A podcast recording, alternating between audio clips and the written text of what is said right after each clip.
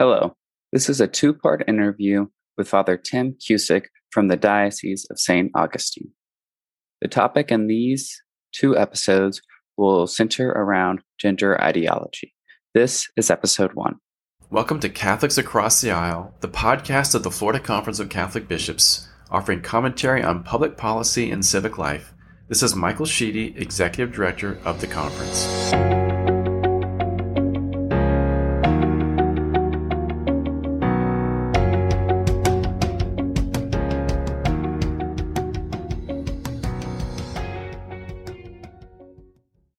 Thank you for joining us for another edition of Catholics Across the Aisle uh, podcast of the Florida Conference of Catholic Bishops. My name is Michael Sheedy. I have the pleasure and privilege of serving as the executive director there. I'm joined today by Father Tim Cusick, who is a priest of the Diocese of St. Augustine and the academic dean at St. Vincent de Paul Regional Seminary in Boynton Beach. Father Cusick, it's a pleasure to have you on today. And I'm delighted to be with you, Michael. Father Cusick, today we're going to talk a bit more about gender dysphoria and sort of gender ideologies. I, I, you know, for the benefit of readers or listeners, really, who are not familiar with the term, maybe we should just start out by talking about what constitutes gender dysphoria. Well, it is a technical term that's recently uh, had kind of a shift in terminology. Uh, up until 2013, the American uh, Psychiatric Association's Diagnostic and Statistical Manual of Mental Disorders uh, did describe something called gender identity disorder. And so this was uh, an interior sense that a person felt that they were they were the wrong gender. That you know they felt you know as the popular phrase puts it, you know I'm a, a man trapped in a woman's body, say. And so this was seen as uh, something that should be dealt with through uh, through therapy. You know, to, help people perhaps be able to accept their their bodies as they are, to accept their uh, the consonants essentially of their biological sex and their experience of gender. But now in 2013, in the fifth edition of the DSM, the American Psychiatric Association changed the term to gender dysphoria and also changed the meaning.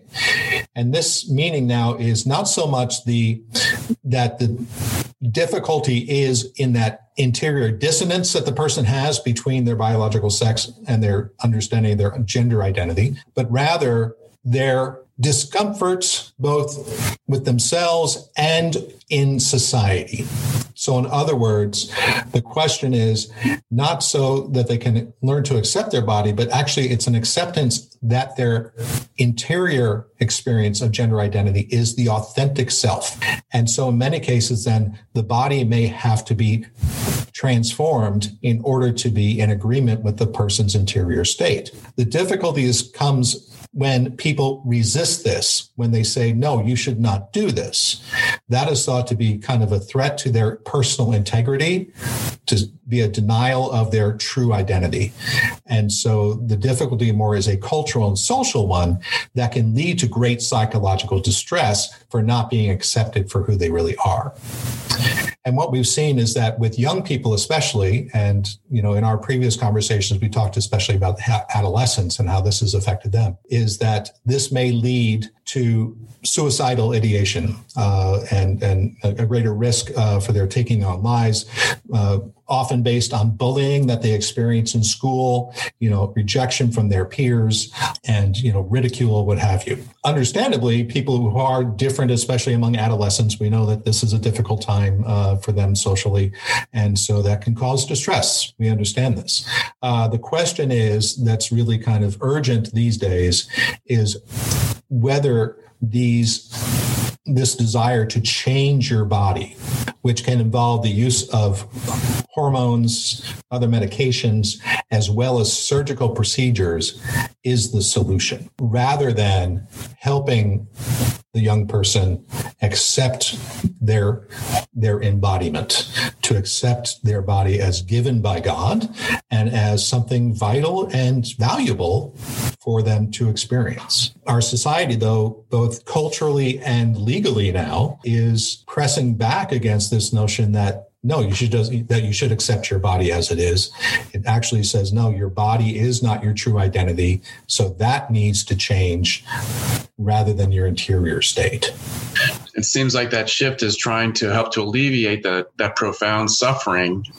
I think everyone would hope to alleviate such profound mental distress or difficulty. Is there a, is there a better way, or a, you know, how would you propose we can respond in a really loving way or a really compassionate, kind way? Well, but first of all, you are right. I mean, this is something where the the person is having uh, a, a, real struggle interiorly, and that's something that should not be just you know waved away. It, it should be something that's recognized, uh, and we, we, say we understand that, that you're going through this difficulty, and we want to help you um, uh, get through it. Uh, but there are a number of of issues that make people coming from our perspective say, you know is this the healthiest response? Uh, is this really going to help them? Uh, there is some research out there that people who have gone through these physical transformations do not actually lose that sense of distress uh, or the suicidal ideation. Uh, there's still a lot of research to be done, uh, but the jury is still out as to whether or not this really helps. There are also some people who transi- transition, as the term goes, uh, from from one sex to another, and regret it and try to, as they say, detransition. They realize that this actually has caused them harm. The, the other concerns, uh, especially for young people, is if you ever want to be a parent, a lot of these so-called treatments are things that will actually lead to sterility. So, you know, the question is whether or not we can find a way to help people come come through this difficult and painful process as integrated and as whole. Uh, and as Catholics, as Christians, as part of the Judeo Christian tradition, we see the human person as an integrated unit of body, mind, and spirit. All right. And so part of the difficulty dealing with uh, transgenderism these days, gender dysphoria, is really a question of how we understand the, the person. And to a large extent these days, we have gone to a much more dualistic approach. Uh, this complete separation of the body and the mind. And so what happens is, as I mentioned earlier, we have this sense that my body has nothing to do with my true authentic self. All right. It's something separate. It's kind of an instrument through which I experience the world and an instrument through which I satisfy my desires. All right. But that has never been our understanding of the person. And it kind of makes you wonder if my body is not my true identity, has nothing to do with my true identity, then why would it even need to be changed? Is that really going to you know I, am saying i had this disjunction between my my interior identity and my exterior uh, physical form. Well it seems kind of counterintuitive uh, to say that then to change the body will actually solve the problem because my body ultimately has nothing to do with my real identity. So I've been a little trying to puzzle through this. It, it just seems to be paradoxical.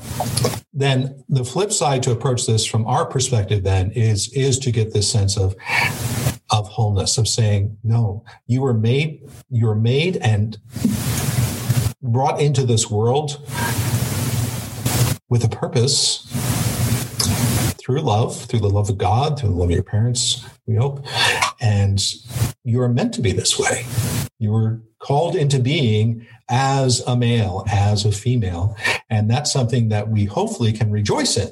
And that we say that, no, this is a gift God has given to me as, you know, seeing myself as a created being that brings up another issue that comes up here and this notion of in the contemporary world we have difficulty accepting our created nature as a given right?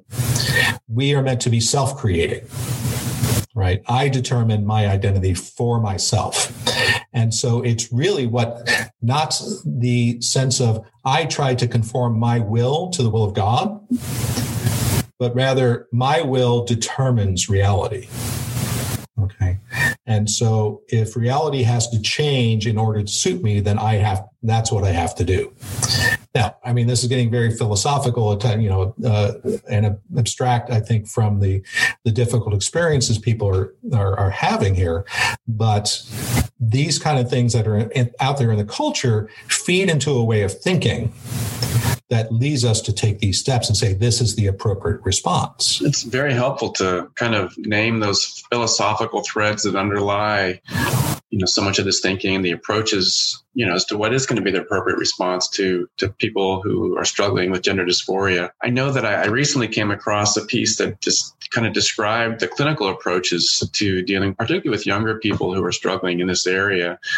I know that you know oftentimes you know counselors therapists can help to address whatever psychological issues are there. Most of us have got our issues and need some help processing those things to be healthier holier healthier whole, more whole. And then, um, you know, after they've done that, there's also often a period of what they would call watchful waiting. I think trying to uh, trust that with some guidance, some assistance through adolescence, a large number of young people do resolve this dysphoria and are comfortable with, you know, their their natal sex, um, you know, and their identity that way. Like I think 85% of the time, 80% of the time, it resolves in a way that, you know, will have a pretty good trajectory for the rest of their lives. And then but there are folks who also advocate for those interventions that you alluded to, perhaps puberty blockers, you know, hormonal uh, puberty blockers or other even later on in life, maybe surgical interventions to make their body appear more like the other sex. So I don't know. There are different approaches, that's for sure. And unfortunately, not much research has been done uh, on especially some of these medical interventions. Uh, you know, you mentioned the puberty blockers. Those are often drugs that have been developed for other purposes that are now being used off label, as they say, and haven't really been studied to see, you know, what are the long-term effects that these would have. Or if um, an adolescent starts using uh, cross-sex hormones. So if a, a female starts taking uh, testosterone, for example, we don't know if this is something that is going to have, you know, just devastating effects long term. But the one, two things that we know that we do know is that those who start on puberty blockers almost never come to that point where they accept their natal sex. It, it, almost always is a the first step on the road to transitioning, uh, in, you know, including sometimes surgical transitioning. The the second thing is that the starting on these hormones very often it, uh, itself can lead to sterility in the future, the inability to have children. Um, and so we're, we're allowing you know very young people to begin uh, on these courses of treatment without really knowing the ramifications. And very often, it's we're, we're saying that this is something that the child knows best and can be should be able to be empowered to make these decisions all right even against the advice of their parents and for the most part uh, physicians who are involved in this kind of work are told they're instructed they have guidelines that say you must affirm whatever gender the, the child comes to you saying that they they experience. Um, so we're allowing young people to make decisions, which in most other cases, the law would never allow them uh, to to start these medical interventions. Um, so it's you know in this and the case of abortion, as we know, uh, this is something where oh no no the child has the right to this. Whereas, you know, some very simple things like prescription medication or, or even something over the counter at school, it would ne- never happen. So, so what, what is behind this that it's not just a matter of the child is experiencing this and having this distress. It's that we are saying, yes, we must push them along this road now we can never stop and say, hold on a second, let's talk this through, let's reflect on this. You know, let's see if there's some some interior trauma uh, maybe that's that's led you to this position. Um, maybe there is something else physically going on with you. I mean, obviously, we know when when when children go through puberty. I mean, that's a very disorienting time, um, and in fact, can can lead to an experience of alienation from their bodies right? Um, you know, what is happening to me? My, my body's changing. It's not what I remember for, for most of my life to this point. You know, I, I don't, I'm not comfortable with this. And so if that's encouraged then is saying, well, that means then you're not really that, uh, your, your natal sex, you know, and then you're pushed into this. It's like, no, you're taking a normal time of confusion uh, and development and making it into something radically different. Uh, well, I know, uh, you know, these days there's a there's a distinction that's made sometimes between sex and gender. I know when I grew up, they were sort of interchangeable terms, but really they've got very different meanings, and they they do play into this discussion at the social level of this topic. Right. Well, and originally gender was basically a grammatical term, uh, and it was something that got of pulled out of that uh, uh, context and into something much different. And and this had a lot to do with the, the development of feminism, um, and but in a way which you can see in its origins, there is some some merit to to the idea that there are certain elements of my biological sex which which are fixed. I mean that goes down to our DNA, right? Uh, but does that necessarily translate into particular social roles?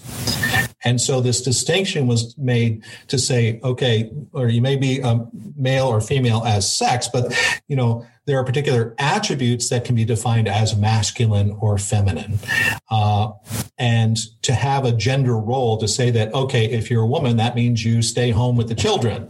Okay, well, that is something that has uh, a particular historical and cultural context, which a lot of people don't realize is not just, quote, traditional, right? So to say that the the role of the homemaker you know, which of course in, in the I guess second wave feminism was, was something that was really being pushed back against. Uh, was say, look, um, you know, this is not what women have always been like. We haven't always just been, you know, confined to to the home in the suburbs, uh, you know, just to to mind the children and take care of the house and make sure dinner was ready when when when dad got home. I mean, it's it's so we, we can make this distinction and say, well, does that mean women can't do anything else? And, and I think that was a fair point to make. But now it's become so detached that to say I'm a particular gender in terms of things that I I I gravitate towards, say. All right. So I like soft frilly clothes. Does that mean I'm feminine? So if I'm a man, I like soft frilly clothes. So that means I'm not really a man, I'm a woman. It's like, no, you're still a man, but perhaps you, in our culture, you express some characteristics that we call feminine. All right. You, should you be rejected because of that? No, I mean that's part of your personality. Are there ways that can be expressed that are unhealthy? Yeah, probably.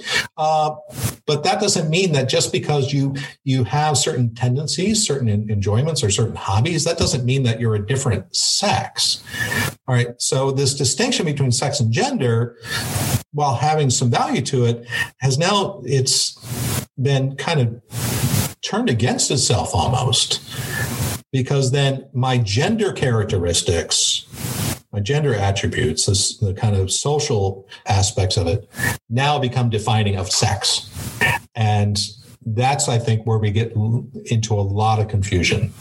So this notion that, you know, we, we've talked about this before. I think, you know, the, the, the tomboy, okay, likes boyish things, like likes to roughhouse and, and play, play baseball or whatever, you know, great more power to you. Um, but does that mean that you are a man? No, it's you're you're a woman or a young woman who has these particular things that you enjoy. Okay.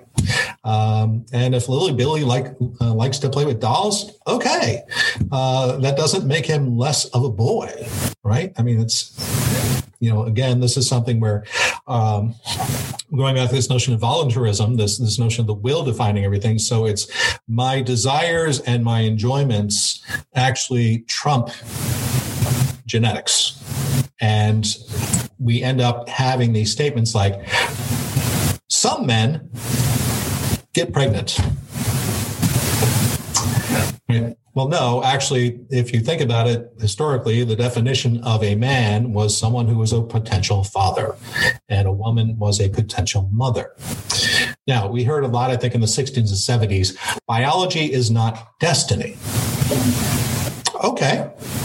Right? In terms of okay, just because you're a woman, that doesn't mean you're limited to certain certain spheres. Okay, but when we get to the point where we say biology has nothing to do with my identity, then you're going to get into a fierce debate because you're, in a sense, saying that biology is not something real in itself. Now, is that scientific? Um, to what extent are we saying that you know are we now becoming uh, essentially uh, um, uh, a form of Buddhist that says that all all reality is essentially illusion. Uh, so that the the notion of my embodiment is something that that is really kind of unreal. Um, that's kind of the point we've gotten to, I think, in this debate. Um, so that the mind trumps all. And if I can push a little harder on this, um, I would say that it's linked to uh, a very ancient heresy uh, that Christians have called Gnosticism. All right, Gnosticism comes from the Greek word gnosis, which means knowledge, and not the Gnostics claim that physical reality is actually evil and is simply something to be transcended. All right. And you do this through special knowledge. It's usually secret knowledge. Um, but once you gain this knowledge, then that means that you, you can escape the body. All right. And, you know, I think this has kind of been exacerbated by the pandemic. I mean, think about what we're doing now. We're having this meeting, you know, uh, via Zoom, and we are, you know, kind of little disembodied talking heads, um, you know, without any, you know, physical contact except for you know the the electrons on our screens. Um, so it's this notion of our disembodiment uh, i think is becoming more and more prevalent.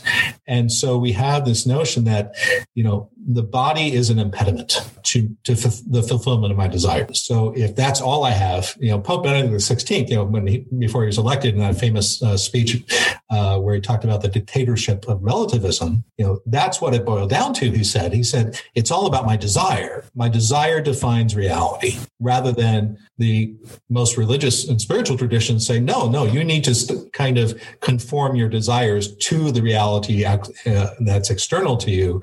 Uh, and and that is meant to be accepted as a given.